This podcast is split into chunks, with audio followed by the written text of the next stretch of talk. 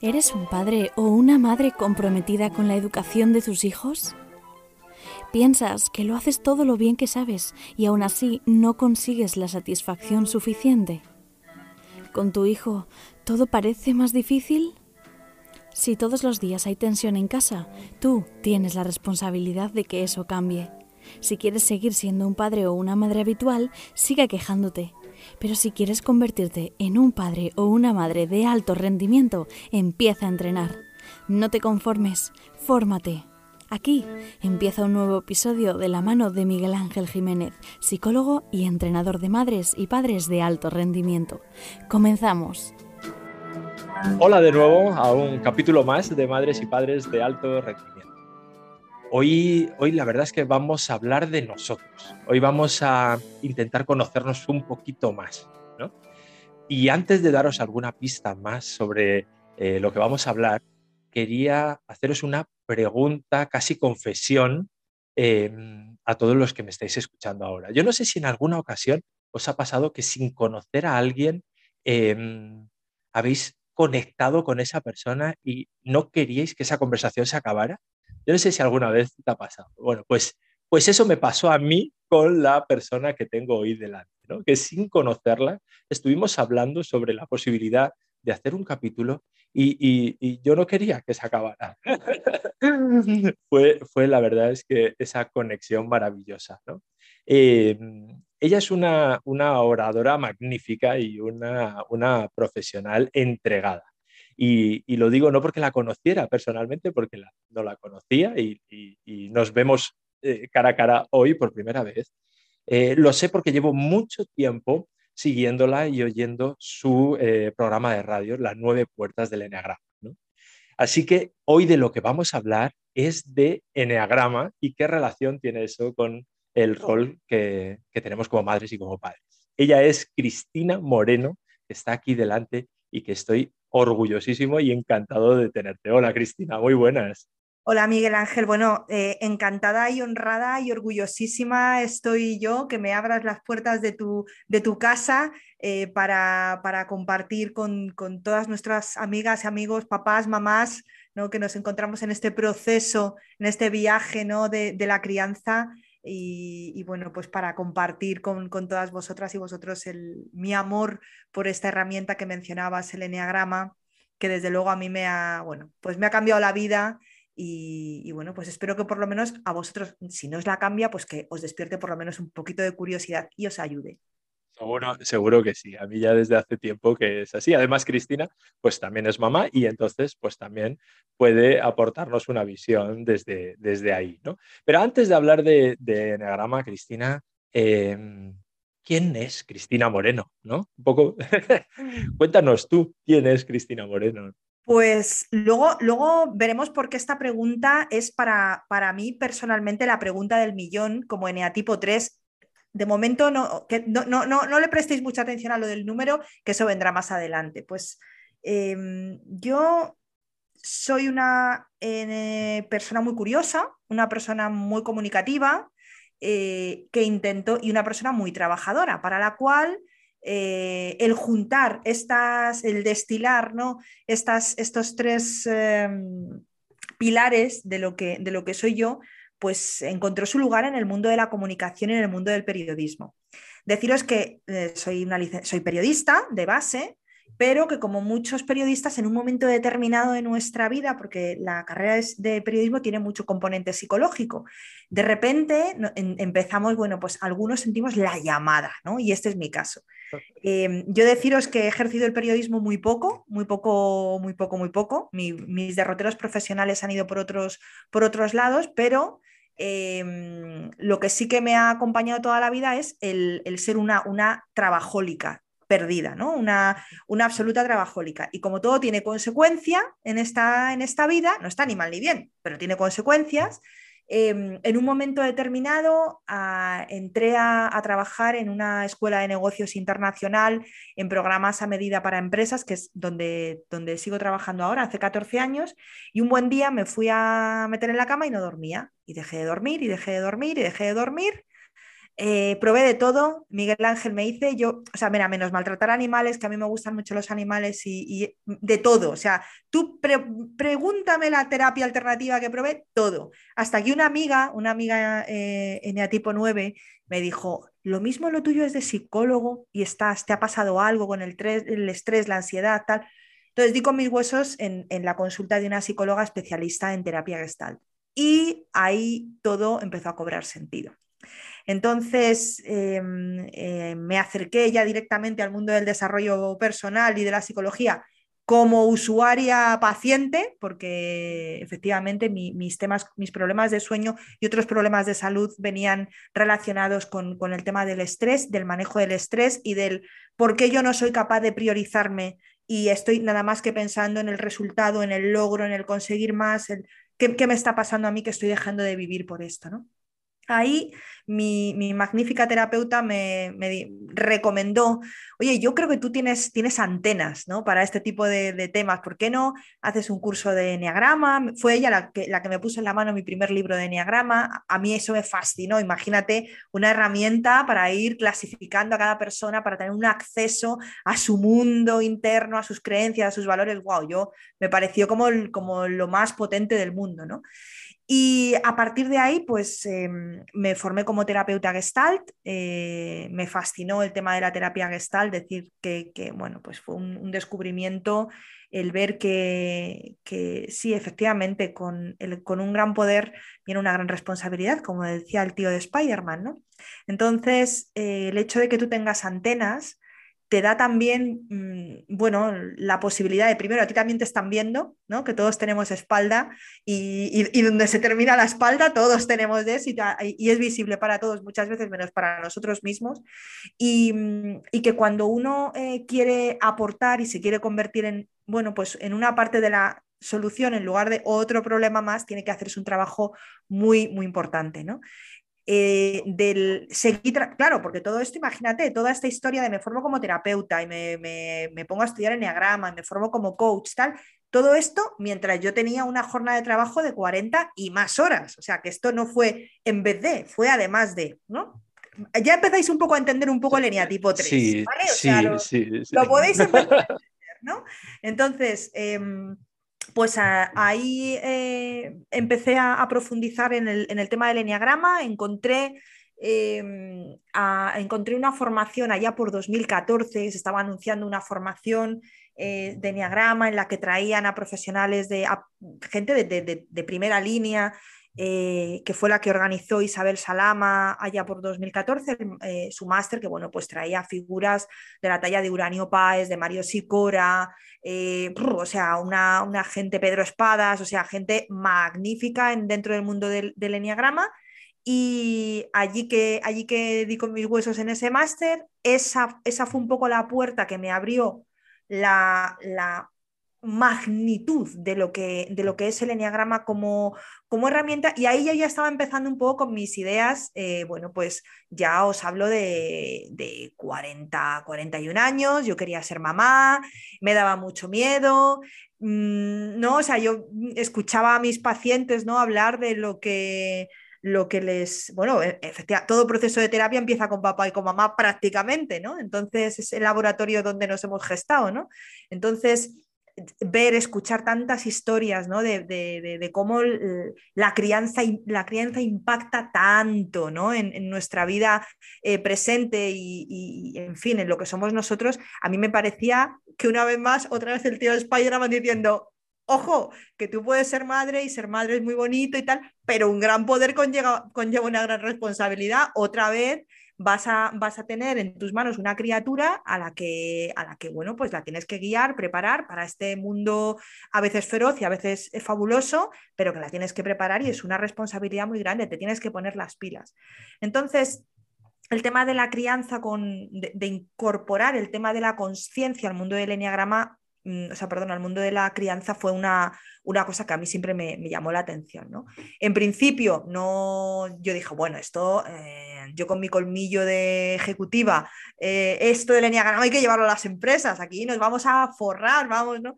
Y de repente el tema de nos vamos a forrar fue decir, no, aquí yo, yo en realidad esto no es lo que, lo que yo necesito. Yo necesito difundir esto, mm, hacer un back to basics, volver a mis orígenes, volver a mis raíces de periodista. Eh, y, ver cómo, cómo, tiene sentido ¿no? encontrar eh, esta manera de, de, compartir mi amor por el enneagrama, mi enorme amor con el enneagrama, y ahí surgió la idea de eh, juntar lo mejor de las dos casas y hacer un, crear un podcast que es, un, programa de radio que se emite en una emisora de cerca de donde yo vivo, pero bueno, gracias a la magia de la radio y la magia de Internet, pues ahora lo podemos, no, no, no tenemos que vivir cerca de la emisora ni en, el, distrito donde vivo yo, que, que soy el de Hortaleza, no es ningún secreto, eh, para, para, poder escuchar el programa y se puede escuchar eh, en formato podcast en cualquier sitio. ¿no?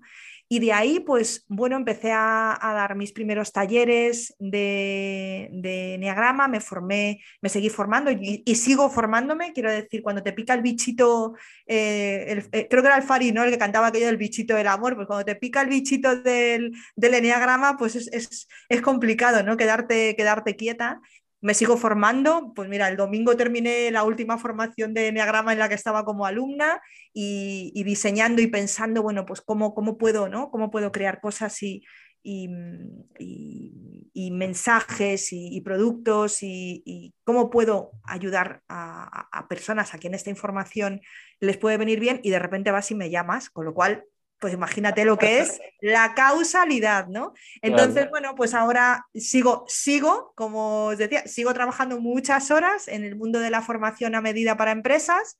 Em, fíjate, curioso, me preguntas quién soy, te cuento lo que hago. Esto es que uno más tres no se puede ser. No se puede ser. Yo te, te reconozco que me siento muy identificado porque te confieso, te confieso que también me identifico con un 3, entonces eh, te entiendo perfectamente, te entiendo perfectamente y entiendo además eh, las consecuencias que eso tiene. las consecuencias que tiene, ¿no? Para nosotros. Es así. Totalmente. Yo siempre, digo, yo siempre digo que los tres somos como las matroscas, ¿no? Las muñequitas estas rusas, ¿no? Que al final, en realidad, lo que somos es la última, que ya es.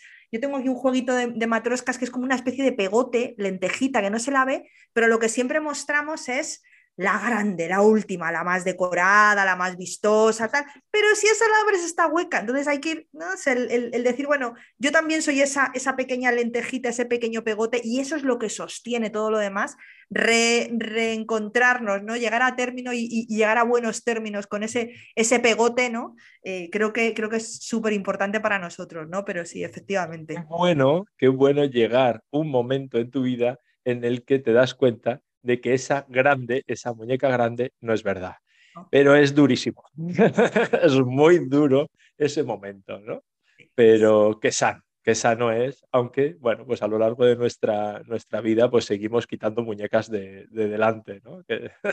así es. Así, es así. Eso es. Oh, Cristina, qué, qué bien, qué interesante, ¿no? Em, Cuéntanos, entonces, un poco ya, ya, has, eh, ya has aludido al, enagrama, ya has dado alguna idea, pero para la persona que no sabe de lo que estamos hablando, em, ¿cómo podrías eh, definir el enagrama o de qué estamos hablando cuando hablamos de enagrama?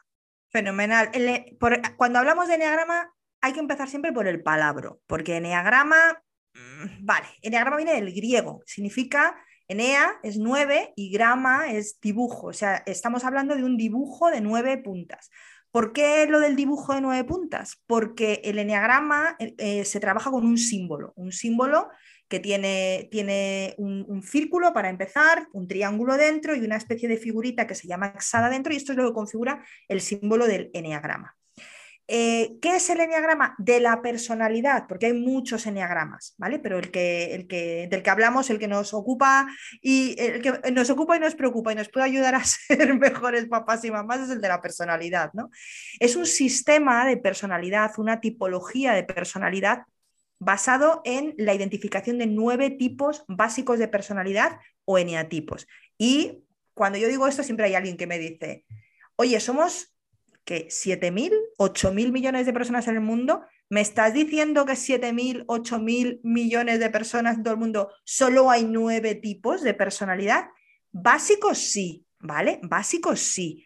Luego, esto tiene muchas, eh, muchos matices, muchísimos matices, ¿no? Pero para, así como para empezar, para que no os atragantéis y no digáis en, enneagrama nunca más, eh, deciros que, es, una especie de mapa de la personalidad.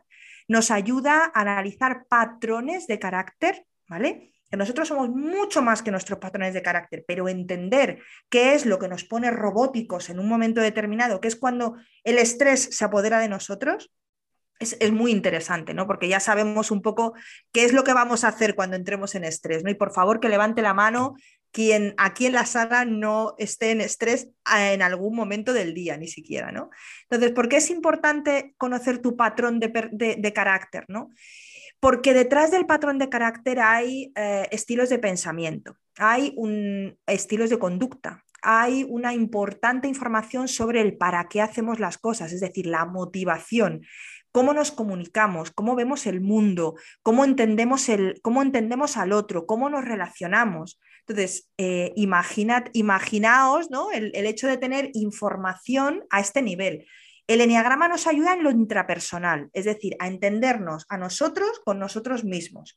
Nos ayuda en lo interpersonal, porque claro, yo tengo mis gafitas de realidad virtual en las que voy viendo mi peli, mi peli de tres, ¿no? Como el que está viendo su peli de nueve o su peli de cinco, y no nos relacionamos de persona a persona, de alma a alma, de esencia a esencia, nos estamos relacionando de película a película, de ego a ego. Entonces, eh, imagínate el entender que yo veo una película, pero es que el otro ve otra distinta. Y fijaos qué potente es tener la información de cuál es la peli que está viendo el otro. Es que mm, es súper interesante a la hora de entender las motivaciones, el por qué hace esto. De repente el otro ya no es ese enemigo que viene a meternos el dedo en el ojo y que hace todas las cosas para, porque sí, para molestarnos y para chincharnos, sino que el otro es que simplemente está en otra cosa y está en otra realidad. Y cuando habla de la vida o habla de las relaciones, habla desde otro lugar totalmente distinto. ¿no? Seguro que todas y todos conocéis ese meme en el que hay dos personas una frente a la otra con un 6 o un 9 según de, quien lo mire, ¿no? que eso, eso está, está, por redes sociales, pues eso es lo que nos pasa. Entonces, tener esta, esta eh, información es súper potente. También nos ayuda mucho incluso en lo transpersonal, porque al final eh, el enneagrama nació como una manera de entender eh, qué era lo que nos separaba de la divinidad, qué era lo que nos separaba de la esencia. Tiene un componente espiritual súper potente. Entonces, el tener una idea de cuál es el camino para volver otra vez a conectar con lo divino que hay en nosotros, imagínate si es interesante, ¿no? Es más, esto, hay otra, otras ramas del enneagrama que, que están más focalizadas en esta parte transpersonal, pero aún así si cualquiera que, esté un poco en el mundo últimamente, después de, encima después de todo el tema de la pandemia y tal, lo que, o sea, ¿quién no, no ha mirado al cielo, ¿no? ¿Quién no ha, no ha intentado conectar con, lo divino y por favor que pase de mí este cáliz y algo más grande que todos nosotros, ¿no? ¿Quién no, no ha tenido un, sorbito ¿no? de, espiritualidad y cómo se están dando cuenta, yo, yo que vengo del mundo de la, de la empresa, ¿no? Cómo el tema del propósito, del más allá de lo, de lo, que estamos operando, ¿no? Se ha metido en el ADN de las, de las empresas. Yo siempre digo que cuando eso pasa es porque es práctico, ¿no? Pero es verdad que eso, eso también está. Y el enneagrama también nos ayuda a eso, ¿no? Lo que hace el, el enneagrama es que primero nos marca, va como de, de, lo más general a lo más concreto. En primer lugar, lo que hace es establecer una serie de, de centros de inteligencia, de triadas, es decir, el, centro mental, el centro emocional y el centro visceral. ¿no? Em, lo que viene a decir es que son como tres grupos de, personalidades que van a tener como problemas comunes, van a tener eh, una especie como de música de, de, fondo común, de temas comunes, sí, pero lo van a resolver de determinadas maneras. Por ejemplo, los viscerales, que son 891, es la parte alta del, del enneagrama, estos van a, tener, van a, van a ser eh, gente que está muy en el presente, el cuerpo es la caja de resonancia, el cuerpo, las sensaciones, los cinco sentidos, van a, va a ser la caja de resonancia por la, que, por la que ellos se muevan con el mundo. Van a tener temas eh, eh, muy importantes con el tema de la, de la identidad, o sea, de la autonomía, de, oye, ¿qué parte qué parte de mundo me corresponde a mí, qué parte de mundo te corresponde a ti, ¿no? El tema de la libertad, el tema de la energía física, ¿no? Van a ser personas que van a, van a, eh, vivir la vida a través de sus cuerpos. Cuando una situación les inquieta, lo sienten como un pellizco en la boca del estómago, como un hormigueo, ¿no? Te van a hablar de, señales eh, corporales, ¿no? Em, son muy buenos porque son personas de acción, ¿vale? Entran en, acción, pero tienen que tener cuidado con el tema de la impulsividad. Em, uno de, los profes de Neagrama que más me gustan se llama Richard Rohr, eh, siempre dice que los dones con el exceso se convierten en maldiciones. Es decir, una cosa es buena o es mala, pues depende de la dosis. O sea, si, si, está fenomenal en un momento determinado, pasar a la acción, ser una persona eh, que, no tenga que esperar a pensarlo todo o a ver o a quedarse atrapado en sus sentimientos. No, no, no, no. Se lanzan. Pero claro, a veces nos lanzamos sin red, ¿no? Entonces, esta gente va a tener una sabiduría de las tripas importantísima y van a estar siempre como el momento presente. Pero hay una emoción que les va a causar el problema, que es la rabia, la ira. Tienen, normalmente estas personas siempre hablan de que eh, en su infancia han sido como invisibles. Entonces, la manera de afirmarse en el mundo es a través de, oye, yo me enfado, o sea, es una manera de de, saltar aquí, ¿no? ¿Cómo lo van a resolver? Pues que estos, ahí habrá algunos, eh, por ejemplo, los ocho, lo que hacen con esta rabia es que la magnifican. Ellos van a coger la rabia, la van a, la van a, incrementar, le van a subir el volumen y, entonces van a proyectar esa, esa rabia con volumen eh, sobre, la, sobre los demás ¿no? y sobre la realidad. O sea, esta gente que son súper mandones, jefes, que son, si hay un vacío de poder, allá lo ocupan ellos, ellos siempre en control, ellos dictando las reglas, ¿no? Poco políticamente correctos, no, pero súper nobles, súper, súper, súper, eh, que te lo dan todo. O sea, que si tú estás, si tú eres de los suyos, eres de los suyos para siempre. Otro de los, de los eneatipos viscerales es el 9. El 9 que va a hacer el 9 se va a quedar como, eh, va a, poner, a ponerle el mute a la, ira, ¿no? Van a, querer, quedarse como que no se quieren enterar ni de, la, ni de los, su agitación y su enfado interno y van a ser muy sensibles a los enfados externos, por tanto les llaman los mediadores. Ellos van a intentar siempre que cuando haya un conflicto, pararlo, pararlo, porque eso le pone en contacto con sus propios conflictos internos y por ahí no quiere entrar, ¿no? Exactamente. Y luego está el eneatipo 1, que lo que hace el eneatipo 1 es que hace un proceso de alquimia que, eh, que, coge esta rabia y este enfado y la transforma en perfeccionismo. Es decir, le enfadan las cosas tal y como están y entonces yo intento con mi perfeccionismo y mi idealismo corregirlo, ¿no? Entonces, ah, no, me estáis viendo, pero estoy haciendo como el gestito del dedo levantado, el dedo índice, ¿no?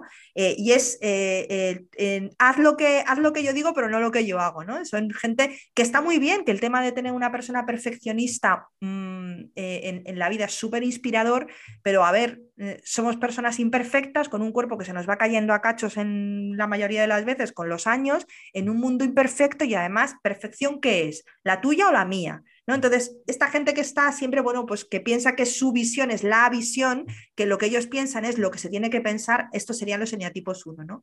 Luego tenemos en la, en, la parte eh, derecha del, del eneagrama, tenemos a los eneatipos emocionales, el 2, 3 y 4. Estos son personas que están como centradas más en el pasado, la emoción que les suele causar problema es la, la tristeza o la vergüenza, porque es como personas que tienen la sensación de haber sido malinterpretados cuando eran eh, pequeñitos, ¿no? Entonces, lo que están haciendo es como, a ver, yo creo que en un momento me perdí. ¿Qué es lo que voy a hacer? Voy a ir atrás, atrás, ¿no? Como, como las moviolas, ¿no? De los partidos de fútbol. voy, voy para atrás, para atrás, para atrás, a ver si encuentro aquel momento en el que yo dejé de, en que yo me perdí de mí mismo, ¿no?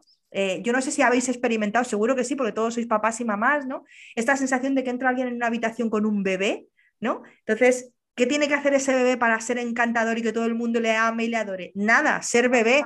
Pero los eneatipos 2, 3 y 4 se han olvidado de que son valiosos por sí mismos eh, en lugar de ser valiosos por lo que son capaces de hacer. Esto se les ha olvidado a estos eneatipos, ¿no? Entonces están intentando siempre como compensar. ¿Qué es lo que hace? El eneatipo 2 lo que intenta es, yo me conecto con otro, me voy a hacer experto en sus necesidades y se las voy a satisfacer, ¿no? Soy, hay algunas, eh, algunas corrientes que les llaman el ayudador.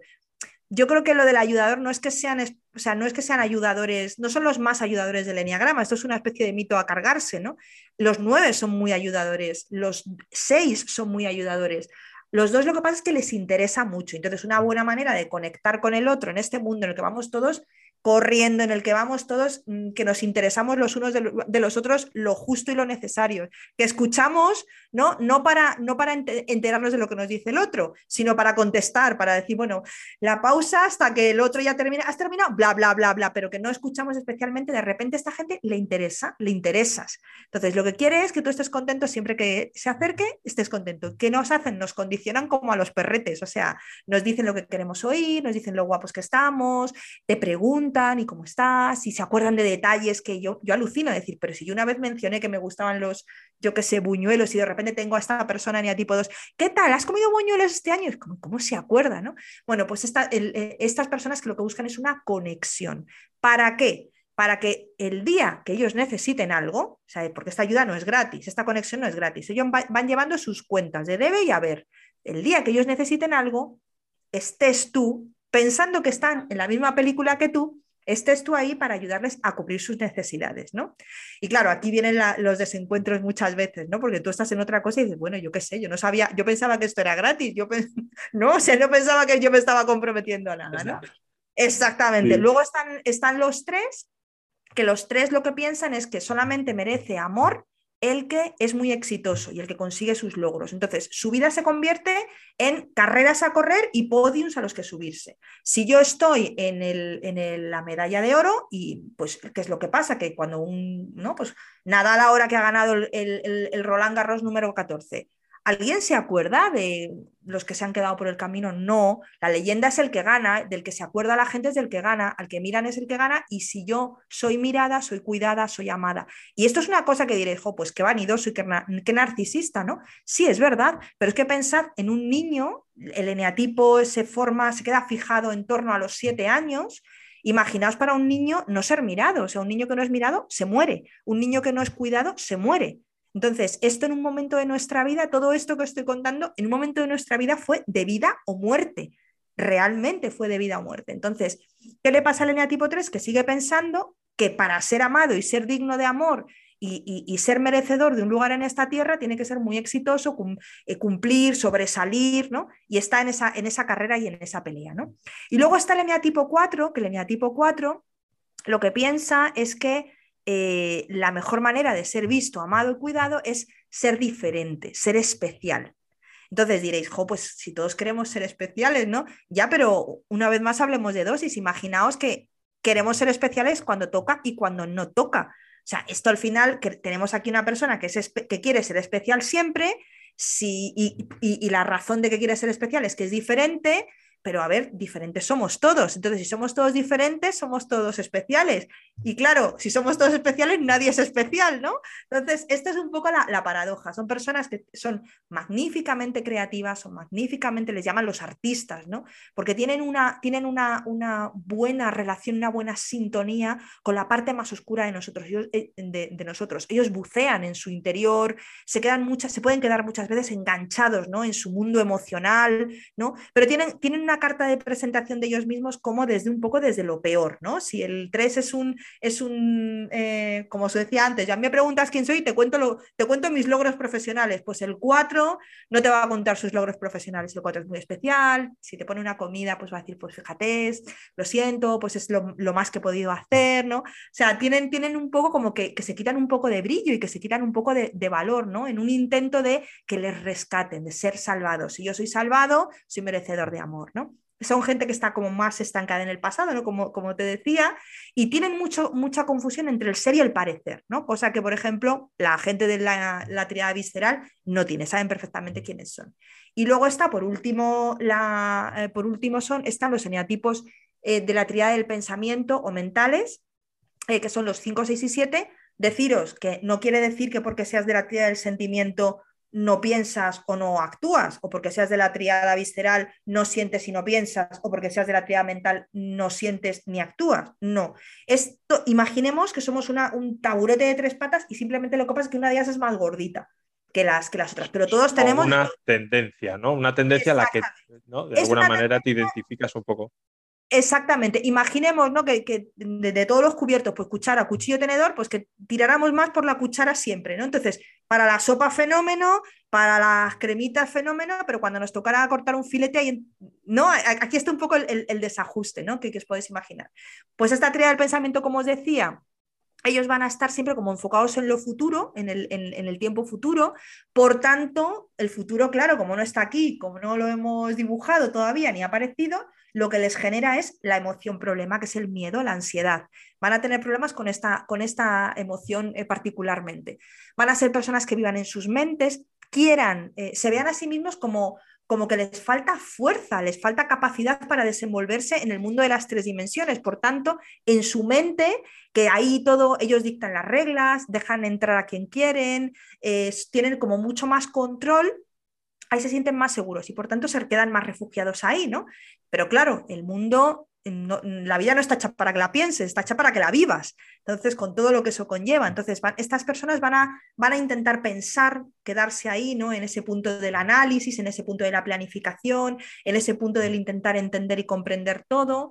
Eh, van a ser personas que van a buscar orientación, porque como no tienen, no se fían mucho de sus propios recursos internos, pues es un poco como que van a buscar eh, orientación se viven, se funcionan fenomenal en el mundo de las ideas y de la generación de ideas. De hecho, oye, maravillosos para lo que es analizar, planificar, brainstorming, maravillosos, eh, pero se pueden quedar como abrumados eh, y, agotados de toda la energía mental que están eh, utilizando, que luego en realidad no la materializan. Es decir, tú es fenomenal que tú tengas una maravillosa idea para un podcast, pero si no grabas el podcast, si no te curras el podcast, no haces algo al respecto, ni hay podcast ni nada, está en tu mente como una idea, como puede haber mil, ¿no? Pues estos son un poco los dilemas que se a los que se enfrentan las personas de esta triada. El eneatipo 5 es una persona que tiene miedo del afuera, por tanto, lo que hace es como que se queda dentro de su cabeza, en su cabeza, intenta aprenderlo todo de todo lo que le interesa, porque se dice a sí mismo, cuando yo lo entienda todo, ya tendré los recursos suficientes como para salir al mundo y que no me coman los leones, ¿no? Pero claro, ¿qué es todo de todo? Hay una película que se llama La teoría del todo, ¿no? Donde hablan que, es la vida de un cinco de estos de manual, eh, que es Stephen Hawking, era Stephen Hawking, donde, bueno, intento explicar absolutamente todo. Me lleva toda la vida crear esta teoría pero lo intento explicar todo pues para sentirme más seguro. El eneatipo 7 tiene miedo del adentro, es decir, de todos los, los miedos, dudas, sufrimiento. Entonces, ¿qué es lo que hace? Corre más rápido que su depresión. Intenta eh, evadirse de todo, buscar placer, buscar pasarse lo fenomenal para distraerse de, bueno, pues de esa parte de mm, lágrimas y de, de, penas y de problemas que todos tenemos, ¿no? como que yo no tengo recursos para afrontar esto, yo me voy a buscar planes y me voy a buscar diversión, a ver si el placer y la estimulación me distraen, ¿no? Y luego está la línea tipo 6, que tiene miedo tanto de la afuera como de la adentro. Ahí está, entonces se queda como, como bloqueado ¿no? entre, esos, entre esos dos puntos. Y ahí tenéis estas personas que dudan, estas personas que, em, que lo quieren tener absolutamente, quieren tener todo, todos los escenarios, pero además todos los escenarios los peores. O sea, porque mm, si dices, bueno, me pongo a imaginar y me pongo a imaginar escenarios, los buenos y los malos, unos hacen de contrapeso a los otros, pero no, estos son especialistas en asustarse a sí mismos.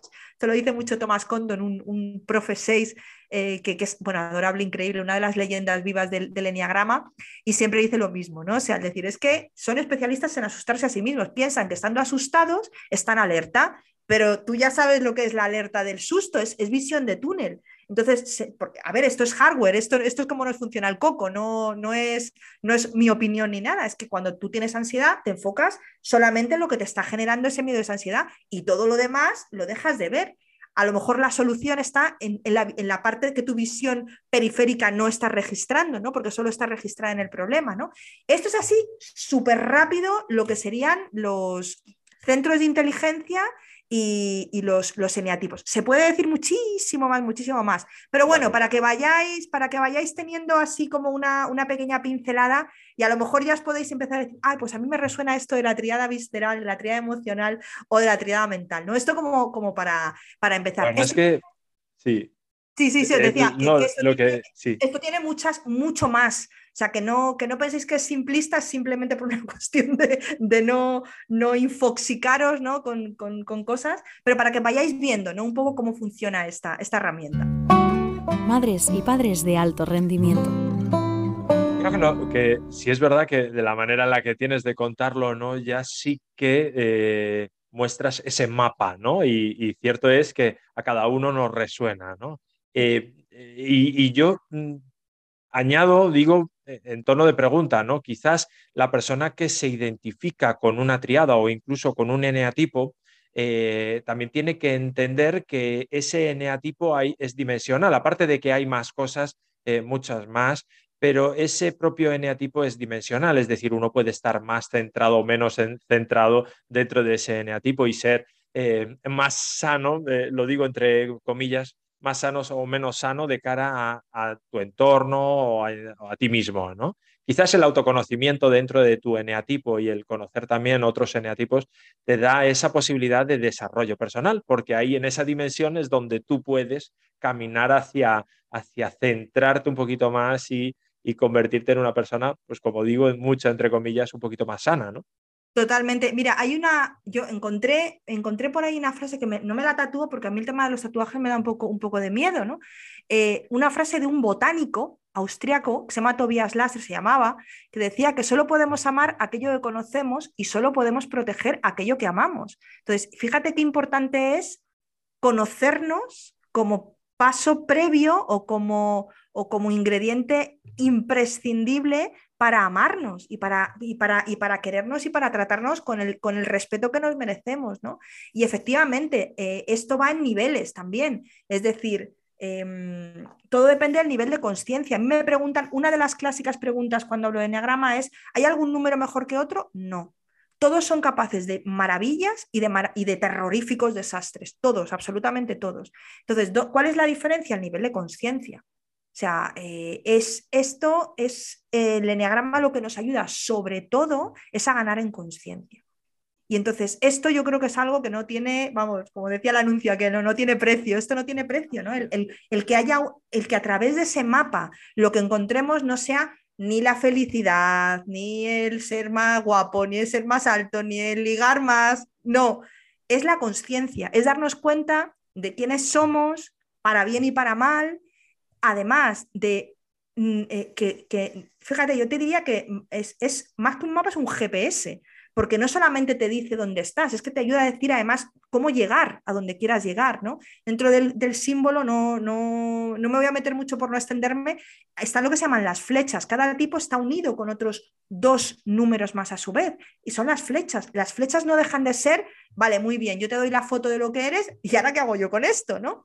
Las flechas nos ayudan precisamente a decir, mira, puedes hacer con esto muchas cosas. Tienes sugerencias, ¿no? Como el GPS, pues si te has perdido, vete por aquí y replanifica ruta, ¿no? Y eso nos ayuda en las flechas. Así que sí, sí, magnífica, magnífica herramienta. desde luego, para mí ha sido algo que me ha abierto la puerta como herramienta, ¿no? Eh, me ha abierto la puerta a conocerme un poquito más, ¿no? No es fácil, no es fácil entender el enagrama en, sí mismo, en su conjunto es, complejo. Em, hay distintos, evidentemente, niveles de profundidad, pues como todas las disciplinas, ¿no? A medida que las que te vas metiendo, pues eh, vas aprendiendo más cosas. Pero, pero, pero lo que sí es cierto es que eh, te abre la puerta a conocerte un poco más porque tenemos esa falsa creencia desde la inconsciencia de que nos conocemos y realmente no nos conocemos o nos conocemos muy poquito, ¿no? Y esto nos abre la puerta. Cristina, ¿cómo podemos em, o, para, o cómo podemos utilizar el, el, enneagrama de cara a nuestro rol de madre y padre? Es decir, ¿para qué nos puede servir el enneagrama en el día a día como madres y como padres? Pues mira, para empezar, por algo que he mencionado eh, hace, hace un momento, y es el tema de entender nuestra propia, nuestro propio proceso de crianza. Eso para empezar. Y creo que ya es muy interesante el saber, el tener un poquito de, información o de una mirada un poco más consciente acerca de cómo, cómo hemos llegado nosotros a convertirnos en padres y madres, porque antes fuimos hijos e hijas. ¿Qué ha pasado ahí? ¿No? Entonces, el primero entender nuestro propio proceso de, crianza es fundamental. Es verdad que como padres y como madres lo que hacemos es que cuando criamos a nuestros hijos lo hacemos desde nuestra sensibilidad, ¿no? O sea, de nuestra visión del mundo, de nuestro sistema de valores, de nuestro sentido de qué es qué está bien y qué está mal, ¿no? Esto mm, conociendo un poco nuestro nuestro eneatipo, ahí ya podemos tener mucha información, ¿no? Independientemente de que conozcamos nuestros eneatipos, todos y cada uno, sin conocer el eneagrama, ya sabemos cuál es nuestra visión del mundo, nuestros valores y nuestro sentido de lo que está bien y no está mal. ¿no? Pero ¿qué es lo que pasa? Que si no lo hacemos de una manera consciente, la tendencia natural, y esto por favor que, que no es un juicio, esto es lo que hacemos absolutamente todos, es tratarnos de darles a nuestros hijos e hijas lo que a nosotros nos faltó, teniendo en cuenta ¿no? cómo juzgamos nuestras experiencias. Yo, por ejemplo, soy hija única. Toda la vida me han dicho, ay, qué pena hija única que no va a tener hermanos, ¿no? Pobrecita, ¿no? Entonces yo llego, ¿cómo afronto yo la maternidad? Ostras, pues mínimo, mínimo dos, porque claro, pobrecito, ¿no? Eh, si el, que, el que haya tenido, yo qué sé, pues mi, mi marido que son cinco hermanos, oye, mi marido adora a sus hermanos, pero a lo mejor en algún momento se planteó el decir, ostras, es que, diferente hubiera sido mi vida si en lugar de tener que estar heredando la ropa de mis hermanos, hubiera sido todo nuevo para mí, ¿no? ¿Qué, diferente hubiera sido como persona? Yo qué sé, el que se haya sentido muy invadido por sus papás, pues lo que va a intentar es darle a su hijo o hija toda la libertad del mundo y todo el espacio, ¿no? El que no haya tenido de nada, querrá que su hijo tenga de todo. Pero ¿qué estamos haciendo con eso? Estamos intentando solucionar en nuestros hijos un problema que fue nuestro. No les estamos viendo. No nos les estamos un poco llevando por delante en ese sentido. Y por favor, que esto es humano, que esto nadie, o sea, nadie se convierte en padre con un manual de instrucciones. O sea, por mucho que te hayan dicho, por muchos libros que te hayas leído y por muchos vídeos, llegas el día de a la hora H que no sabes ¿Cómo, ¿Cómo va a ser? Puedes tener una idea y puedes incluso, oye, pues más o menos en qué fecha y tal, pero la vida te da sorpresas, sorpresas te da la vida. Entonces, bueno, pues eh, el hecho de tener un poco repasado cuáles son tus botones y no proyectarlos en los hijos, esto ya es una cosa súper interesante que ya el enneagrama nos, nos, nos facilita de alguna manera, ¿no? Claro, ¿qué es lo que pasa? Que cuando nosotros nos convertimos en papás y en mamás, si no tenemos este grado de conciencia, pues lo que vamos a hacer es no, no criar seres que son independientes de nosotros. Lo que vamos a hacer es pues condicionar a, las criaturas, ¿no? Les vamos a pasar una carga, una mochila, ¿no? La famosa mochila con la que vamos todos, pues se la vamos a pasar como me la pasó mi abuela, a mi abuela a mi madre, mi madre a mí, yo a mi hijo. Bueno, pues a lo mejor es momento para, mm, espera, quítate la mochila, vamos a ver qué sirve de ahí y que ella vamos a dejarlo fuera porque ya no nos sirve para nada y es una carga que nos rompe la espalda, ¿no? Entonces, ¿qué es, qué es lo que pasa? Que el, hecho de, tener un mapa que nos ayuda a saber cuál es nuestra propia mochila, de qué está hecha nuestra propia mochila, eso es fundamental. Es esa, ese alivio ¿no? que, muchas veces nos, nos, nos genera el decir, ostras, no estoy solo y no tengo que afrontar esto, tirarme a esta, a esta experiencia de la crianza sin red. El ayudarnos a conocer nuestra propia sensibilidad, nuestro propio sesgo inconsciente, llamadlo como queráis, nuestra gafita y nuestra película que vamos viendo en nuestras gafas de realidad virtual, pues es muy interesante porque nos podemos dar cuenta de que nuestro hijo a lo mejor tiene otra y que lo que, lo que para nosotros es oye, pues es que tiene que ser así, pues esto, imagínate, yo recuerdo en, un, curso de, de Enneagrama y Crianza que hizo Russ Hudson con Robert Holden y Holly Holden en, Londres, decían, es que imagínate lo que es eh, para una mamá 3 tener un hijo 5. O sea, que la madre lo que quiere es exponerle, exponerle, que gane a todo y el 5 lo que quiere es retirarse, retirarse, déjame en paz, ¿no? Qué interesante es tener un atisbo de nuestro propio mundo interno y del mundo interno del otro, para encontrarnos a medio camino, encontrarnos de una manera, ostras, pues mucho más, mm, o sea, mucho más auténtica. Como decía, de película a película y de neatipo a neatipo, ahí no hay encuentro, ahí, ahí yo, te, yo te coloco mi película, tú me colocas la tuya. Cuando somos capaces de decir, venga, voy a intentar ponerme en tus zapatos y entenderte para ver qué es lo que estás viendo tú de, la, vida, ahí se produce un encuentro a otro nivel, ¿no? Y que puedan, y que esta relación que es para siempre, ¿no? Esto, eh, hay, hay, matrimonios que duran o que no duran, hay, eh, yo qué sé, o sea, hay cosas, hay empresas que crecen y que desaparecen, pero el, que, el, que el que tengas un hijo, eso sí que es algo para siempre, ¿no? Entonces, mm, tiene que ser sostenible, la relación tiene que ser sostenible y además eh, que nos permita tener la flexibilidad suficiente y la compasión hacia nosotros y hacia, hacia, el, hacia nuestros hijos suficiente como para darnos cuenta de que estas criaturas están operando y están cambiando rápidamente, evolucionando rápidamente en un mundo que no es el nuestro, con lo cual nosotros también nos tenemos que estar como reinventándonos, ¿no? Ver qué significa ser padre para ese hijo en concreto, ¿no?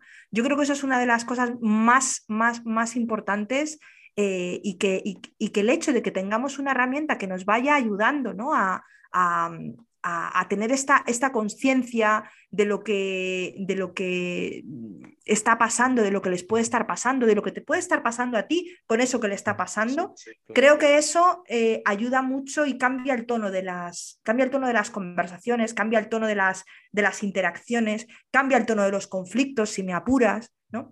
O sea, creo, creo, creo que eso es súper interesante, ¿no? Ver que tú tienes una manera de funcionar y que tú tienes una idea además al respecto tu, manera, por supuesto, será la mejor, ¿no? Ese, tú lo haces porque crees que es la para ti, efectivamente, ¿no?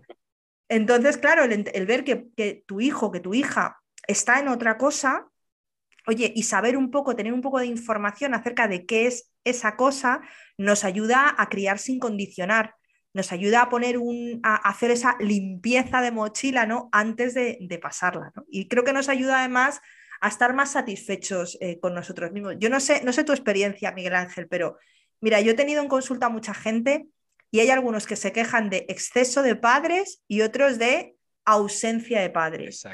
Pero de lo que no se quejan, de lo que ningún hijo se puede quejar es de tener padres felices. Los que han tenido padres felices, padres conscientes, esos no se quejan de sus padres. Se quejan de otras cosas, pero de sus padres no se quejan. Imagínate lo que es como decía Khalil Gibran, ¿no? O sea, que tus hijos no son tus hijos, son los hijos de la vida, son los hijos del mundo, son flechas que tú en un momento disparas al mundo y lo que tienes que, lo que, lo que nuestros hijos necesitan de nosotros es que les preparemos para la vida, para vivir la vida bien. ¿Cómo vamos a decirle a nuestros hijos que sean felices si nosotros no somos felices? ¿Cómo vamos a decirle a, nuestros hijos, no, tú tienes que, descubrir tus talentos si nosotros no tenemos ni idea de cuáles son o si tenemos alguna pista, no los hemos puesto a funcionar?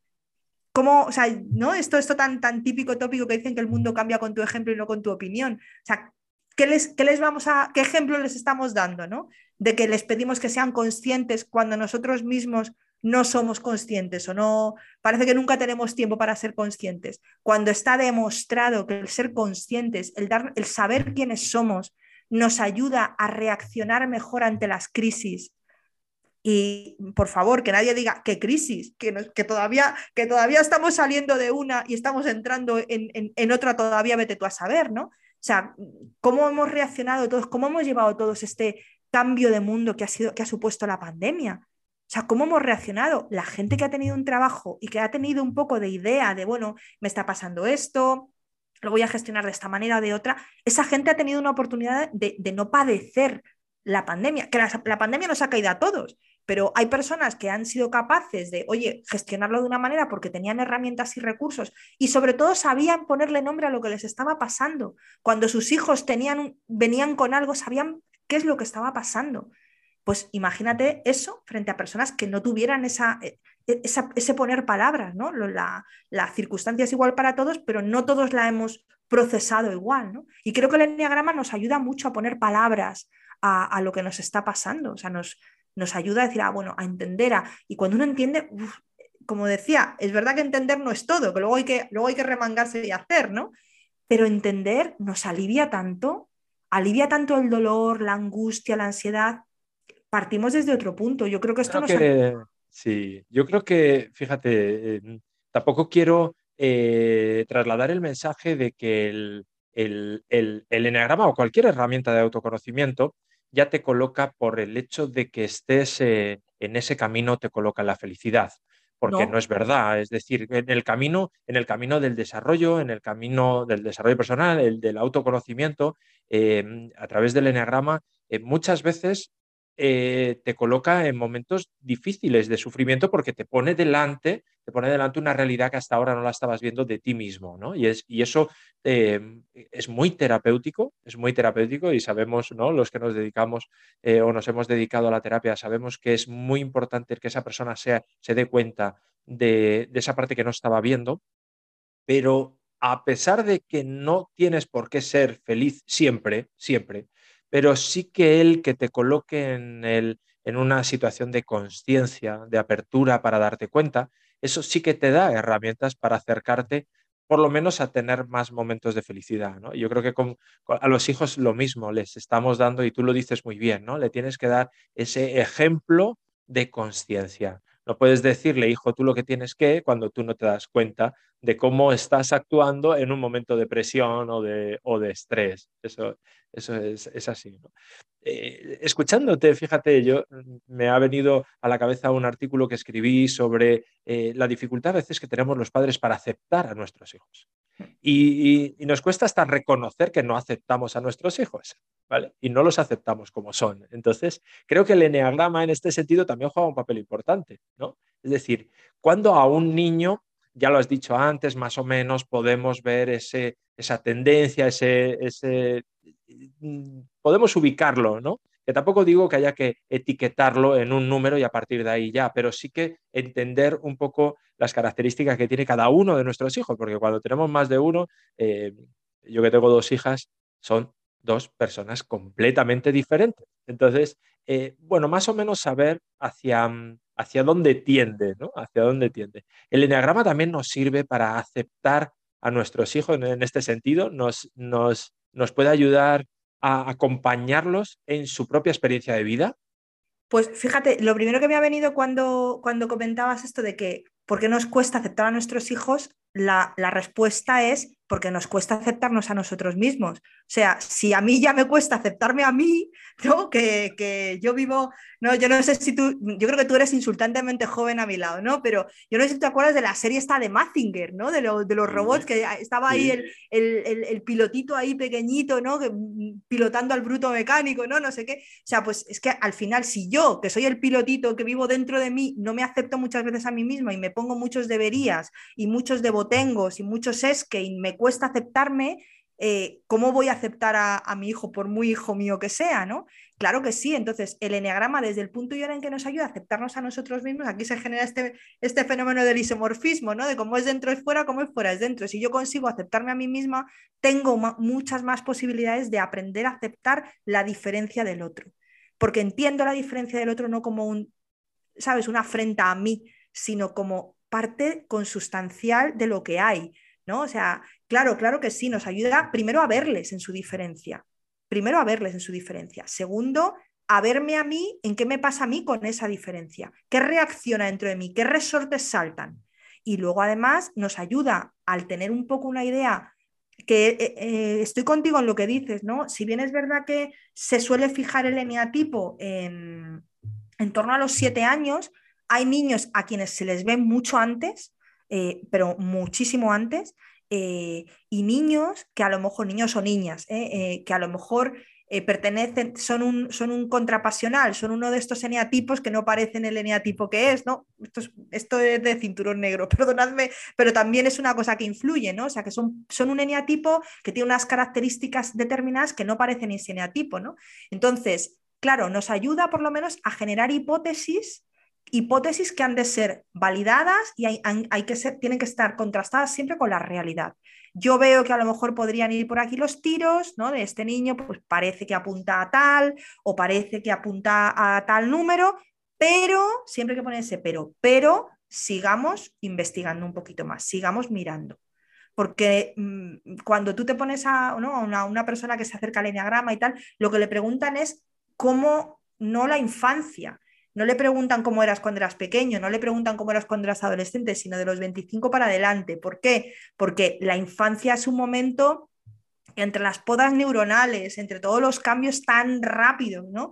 Es complicado a veces decir, bueno, es que eh, de niños, ¿quién no ha hecho el loco? ¿Quién no ha pegado patadas a las puertas? ¿O quién no ha estado, no sé, no sé, ¿no? O quién no ha llorado por las noches, ¿no? Entonces, como esto es más difícil ver la motivación y el eneatipo siempre tiene que, siempre se ve con un para qué hago las cosas, ahí es donde está la madre del cordero, no qué es lo que hago, sino para qué lo hago, eh, pues a veces es difícil verlo. Ojo, pues la adolescencia es un periodo de hormona, entonces claro, en un periodo de hormona estamos todos alterados y hacemos cosas que luego nos ponemos a pensar y, en nuestro contexto, pero sí que se suele quedar fijado, sí decir que se suele quedar fijado a los siete años. Pero también otra cosa más, eh, no hay tipos puros, no hay tipos puros. Es decir, esto cuando hay gente que dice, yo soy un 7 de manual, eh, que es una expresión muy típica. Pues no, porque no es lo mismo un 7 criado por una 6 y por un 5 que un 7 criado por dos 4 que los padres van a dejar una impronta, van a, a añadir un topping, ¿no? Y van a, a dar un color especial a, esa persona en concreto, por muy tipo 7 que pueda llegar a ser, ¿no? Entonces hay que, hay que observar más variables, pero lo, lo dicho, sí que nos ayuda a aceptarnos a nosotros, aceptar al otro, y aceptar es, esto es lo que hay, y no lo juzgo. Lo veo en su conjunto, no intento cambiar. Y, Cristina, dirías tú, eh, no sé cómo explicarlo, pero me viene, eh, escuchándote a ti, me viene, eh, em, no sé si hay alguna diferencia desde el eneagrama descrito de alguna forma, no, solo, no solo los eneatipos, porque aquí estamos hablando de características propias de cada uno de los eneatipos, sin ánimo, yo creo que ya lo hemos comentado y si no lo insisto yo ahora, que no se trata de etiquetar a nadie, sino de tener ese, esa idea sobre lo que, ¿no? El conocimiento sobre algo que te resuena y, para, para, para y lo utilizas para conocerte, ¿no? ¿no? tanto como ponerte una etiqueta, yo soy un 3 y a partir de ahí tengo que actuar como 3, no, no es así, no, no, tiene nada que ver con eso. Pero hablamos de los eneatipos, hablamos de características, hay algo que, mm, que podamos decir que sea diferencial, por ejemplo, entre padres y madres, ¿vale? Porque, bueno, culturalmente, culturalmente, eh, y eso también está cambiando, ¿no? La figura del rol de madre, el rol de padre. Y también en esto quiero ser muy respetuoso con todos los modelos familiares que hay, que hay miles y, eh, bueno, cada vez más, ¿no? Pero, pero bueno, por irnos a un modelo más tradicional, padre y madre, eh, ¿hay alguna diferencia o depende más de lo que hemos dicho de las características personales de cada uno en función a su N-tipo y luego, pues, evidentemente las características más particulares de, cada uno? Yo diría, a ver, diría que esto, inevitablemente, eh, y, lo mismo, también un poco partiendo de la base de que hay muchos modelos de familias, ¿vale? Pero, pero para, para acotar la, la pregunta, ¿no? El rol de género es fundamental. Es decir, hay algunos eneatipos que han sido tradicionalmente más asociados por las características que tienen, eh, suenan más a femenino eh, y otros suenan más a masculino. ¿no? Por ejemplo, el 8, un eneatipo eh, que quiere que su estrategia vital es ser poderoso. ¿vale? Bueno, pues miremos el rol tradicional de, género que ha tenido la mujer, cuán poderosa se nos ha dejado hacer. Ojo, que en culturas matriarcales, si nos vamos, por ejemplo, al norte de España, a culturas de, donde, donde los hombres se tenían que ir mucho tiempo a faenar fuera de los pueblos, quienes llevaban el día a día y quienes tomaban las decisiones y quienes gestionaban y quienes eran el poder las mujeres. Hay mucha, mucha mujer en tipo 8 en, en zonas matriarcales, en País Vasco, en, en, Galicia, ¿no? Por esta razón. Al final es el rol que les ha tocado eh, eh, jugar. Te pongo otro caso. hablábamos del eneatipo 2, un eneatipo eh, de vincularse, un eneatipo de emocional, cariñoso. ¿Es que no hay hombres eneatipo 2? Claro, claro que los hay. Lo que pasa es que cuánto tú como, primero como hombre y luego como psicólogo, cuánto, cuán alejada ha estado la educación de los niños del mundo emocional. Menos mal que la tendencia ha cambiado, pero durante mucho tiempo los hombres hablabais de que os dolía el estómago o que os dolía aquí, eran sensaciones físicas, porque eso sí que era aceptado, pero el decir estoy triste o el decir eh, me siento, me siento triste o me siento solo o me siento avergonzado, eso no cabía en... Y lo, y lo de lo que los niños no lloran, por favor, o sea, esa ha sido eh, la matraca con la que han, tenido que crecer. Yo todavía escucho a mi madre de vez en cuando decirles a mi, a mi hijo y le y pego un golpetazo en la mesa que digo, mm, ¿cómo que no lloran? Pues claro que lloran. Si están tristes y lo necesitan, lloran. Y si están tristes y lo necesitan, ríen. Creo que hay más un componente de rol de género, que a la hora de identificarse les cueste más únicamente por rol de género. ¿No hay mujeres siete? ¿Cómo no hay mujeres siete? Muchas. ¿No hay mujeres cinco? Claro que sí. ¿No hay hombres cuatro? Claro que sí. Pero sí que es verdad que al final cada persona y cada eneatipo de cada persona opera en un contexto cultural y la cultura también tiene sus propios códigos y nos deja también su propia, su propia impronta, ¿no? Eso también lo tenemos que tener en cuenta, que es verdad que un 3 en... Eso es muy gracioso, se ven en los congresos internacionales cuando te ponen a hacer paneles y tal, y juntan a un 3 de Corea, un 3 de Estados Unidos, un 3 de Brasil, un 3 de España. es increíble ver qué diferentes pero luego qué parecidos en las motivaciones, ¿no? Pero es verdad que, el, contexto cultural mediatiza. Yo te, diría que en eso, si le da como un toque eh, a la hora de, cómo se manifiesta el, eneatipo. Y quería decirte, en relación al tema de etiquetar, hay una, frase de, uno de mis maestros, de Russ Hudson, que siempre dice que el, el eneagrama no pretende ponernos en jaulas, pretende señalarnos los barrotes en las que estamos metidos para que salgamos de ellas. De hecho, de hecho, los eneatipos, los no eneatipos, en los niveles más sanos, en los niveles más altos, se parecen bastante entre sí.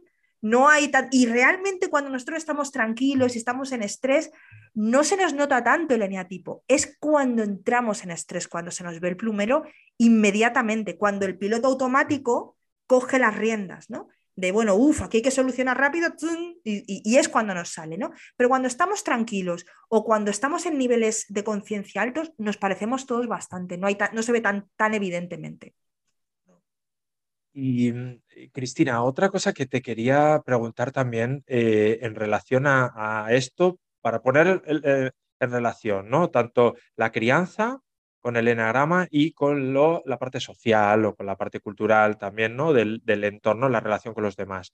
Em, ahora mismo, como, terapeuta, eh, eh, imagino que está siendo consciente de que está habiendo eh, sufrimiento. No quiero entrar tampoco en etiquetas, no quiero entrar en diagnósticos, pero sí que hay sufrimiento, ¿no? Hay bastante sufrimiento en, la sociedad incluso hay un sufrimiento que eh, está aumentando eh, en chavales, jóvenes, adolescentes, incluso niños cada vez más pequeños. ¿no?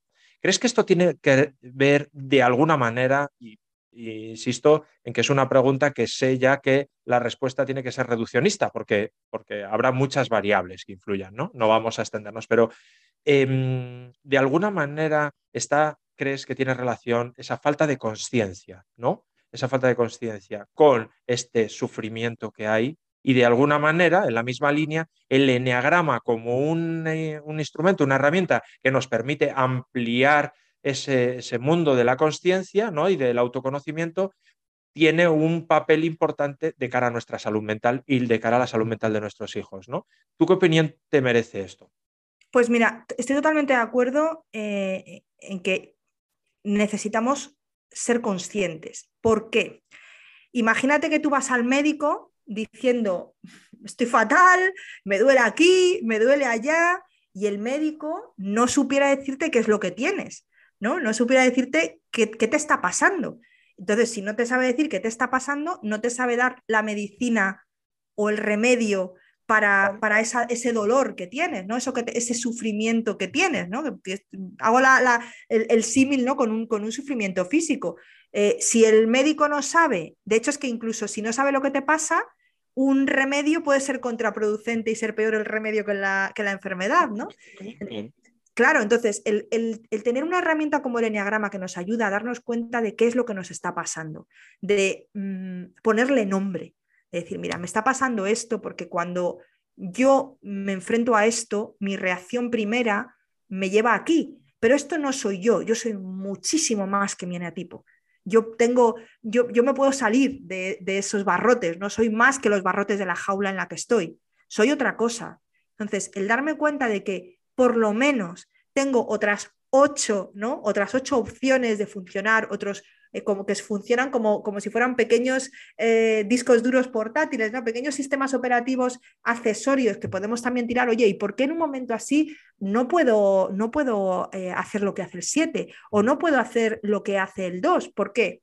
Porque no, si, la, la vida me está pidiendo ahora mismo que tenga una actitud diferente, ¿por qué no soy capaz de identificarlo y de responder acorde con lo que está pasando. Eso es la inteligencia emocional. O sea, está, está, pasando esto, yo me doy cuenta de eso y como me doy cuenta puedo regularme. El enneagrama nos ayuda maravillosamente a este, a este tipo de cosas. Hablando de adolescencia, decir que creo que con el tema, mm, a ver, siempre ha sido un colectivo que, siempre ha, estado, han estado los pobres como entre dos mundos, ¿no? Entre el mundo de los niños y el mundo de los adultos, ni chicha ni limonada, y siempre han, tenido, ¿no? Un, fíjate con lo, importante que es una, adolescencia saludable, ¿no? Y, pero bueno, han estado ahí un poco como entre dos aguas, ¿no? Hay una, una de mis compañeras de, la Asociación Española de, de, Enneagrama a Enneagrama, se llama Mirencía, ha lanzado un proyecto para eh, crear espacios de, de diálogo a la luz del Enneagrama para chavales eh, adolescentes, mm, no sé si hasta veintitantos años, es decir, oye, darles un espacio para que te oigo, te escucho, te cuento esto del enneagrama, a ver cómo te resuena, ¿no? Y, está funcionando fenomenal. O sea, que, este tipo de... Es necesario, me parece, no solo útil, ¿no? Es que me parece necesario. Me parece que en este momento los chavales necesitan eso, necesitan ese espacio. ¿no? Total, es que les, o sea, yo, yo veo, ¿no? Desde, desde, los medios de comunicación les han demonizado muchísimo y quienes tengáis padres, y, eh, hijos e hijas adolescentes, quienes seáis padres, madres de adolescentes, ostras, es que es un sufrimiento añadido a, todo, ¿no? Y es una cuestión también de, poner en contexto lo que, lo que, les está pasando. Es verdad que la conciencia, que, parece que esto es como la, solución a todo, ¿no? Es, es, es, la medicina para todo. Y, y no, no es que sea una medicina, pero es una manera de empezar a hacer un diagnóstico de qué es lo que te está pasando. Cuando me doy cuenta de que yo estoy triste o estoy enfadada porque estoy viviendo esto, me está afectando así, me está pegando en esta línea de flotación, me está, eh, está yendo en contra de mis valores, ¿cómo no voy a sufrir? Hasta que no le ponga nombre, no le puedo, no puedo, digamos, cogerlo en mis manos. No puedo, no puedo saber qué me pasa y por tanto no puedo saber si lo que necesito es X, Z o B. Pero es el primer paso, el diagnóstico, ¿no? El, saber qué es lo que me está pasando. Así que fíjate si es, si es importante por lo menos poder disponer de este, de este mapa que nos ayude a, saber dónde estamos, dónde estamos en este momento, qué nos está pasando, ¿no? De cara a la prevención, como hemos venido hablando, ¿no? Como eh, de cara incluso al trabajo terapéutico. Otra cosa es que necesitemos de ayuda de un terapeuta, que por supuesto, ¿no? que está muy bien, pero sí es cierto que como herramienta eh, nos sirve, nos sirve porque ya te pone en una línea digamos, de salida, una línea de salida, ¿no? Y yo creo que lo cuentas muy bien con esto de la jaula, ¿no? De, de, puedo estar aquí sufriendo en la jaula, pero me estoy pegando con los barrotes sin darme cuenta de los barrotes. Y entonces vivo así, como un pollo sin cabeza. Y sufro y sufro y sufro y sufro. Pero de alguna manera, bueno, pues estoy aquí, me ha tocado aquí por lo que sea, por las circunstancias y por mi eneatipo y cómo me he podido eh, yo en mi vida desenvolver, pero, pero ahora estoy viendo los barrotes, veo algunos, otros no, y en el camino, poco a poco, poco a poco, vamos abriendo puertas, ¿no? Esto es... Eh, bueno, no sé si os habéis dado cuenta, eso que os decía yo al principio, que no quiero que esto se acabe, ¿no? es que con Cristina es maravilloso conversar, porque además nos, nos enseña tanto que es, es, es, una pasada, pero, pero claro, tampoco podemos estar toda la vida, aunque me gustaría. Eh, Cristina, por ir acabando, eh, ¿qué, qué, qué, mensaje, qué mm, eh, consejo, incluso si, si consideras que, que, se puede dar algún consejo, qué idea querrías tú transmitirle a todas las personas que nos están escuchando, ¿no? Esos padres, madres o personas que están relacionados con, niños y con jóvenes, ya sean docentes o del ámbito en el que sea. Em, ¿Qué les dirías desde el eneagrama o desde simplemente desde tu opinión, ¿no? En la crianza ahora. Deciros que es muy importante esto, ¿no? El tema de qué llevas tú en la mochila, de qué está hecha tu mochila. Tómate tu tiempo para quitarte la mochila, que los hombros los vas a sentir mucho más ligeritos y vas a caminar de otra manera. Y date el permiso de, ver qué hay ahí, ver qué es rescatable, ver qué es desechable eh, y ver qué necesitas incorporar.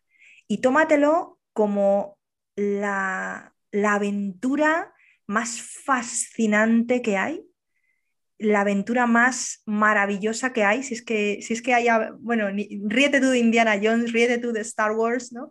Ríete tú, eh, porque la vida es maravillosa, es cambiante, es retadora, pero el tener muy claro con quién eres, como me preguntabas tú al principio, ¿no? Con qué recursos cuentas y cómo puedes ayudar a tus hijos, hijas, a esos niños con los que trabajas, quizá como, como docentes, a que se cuestionen lo que hay, a que desarrollen su pensamiento crítico, a que se interesen por sí mismos, creo que eso, eso no tiene precio. Eso no tiene precio. Eso es crear, una, crear una, una, humanidad completamente diferente y creo que es la humanidad que nos está pidiendo el mundo que desarrollemos, ¿no? A todos los que tenemos hijos, a todos los que trabajáis con niños, a docentes.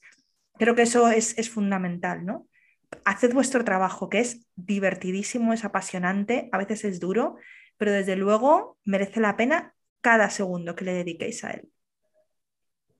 Pues eh, nada más que decir, ¿qué más puedo decir, no? Cristina, es, eso, ¿no? Es, un poco ponerle pasión eh, en esto de conocerse también y, a veces parar, parar en un mundo que va tan, tan, tan deprisa y tan loco. A veces se trata de, parar y, el enagrama pues nos ayuda, ¿no? Nos ayuda muchísimo. Yo desde aquí quiero eh, recomendaros eh, y animaros a que os paséis por las nueve puertas del Enneagrama. Tiene mogollón de episodios ya, son muchos capítulos y en todos cuentan cosas interesantísimas. Entonces, yo eh, os animo a que paséis por allí y escuchéis a, Cristina y a todos los profesionales que, van pasando en cada uno de esos programas porque, porque es, un, es un tema muy, muy, muy chulo. Cristina, de verdad, un placer y sobre todo muchísimas, muchísimas gracias por compartir este ratito y enseñarnos tanto. Porque muchas, de verdad, muchas gracias a ti, Miguel Ángel, ha sido un placer. Ha sido una, una un, ratito que no sé a ti, a mí se me ha pasado volando. Muy rápido.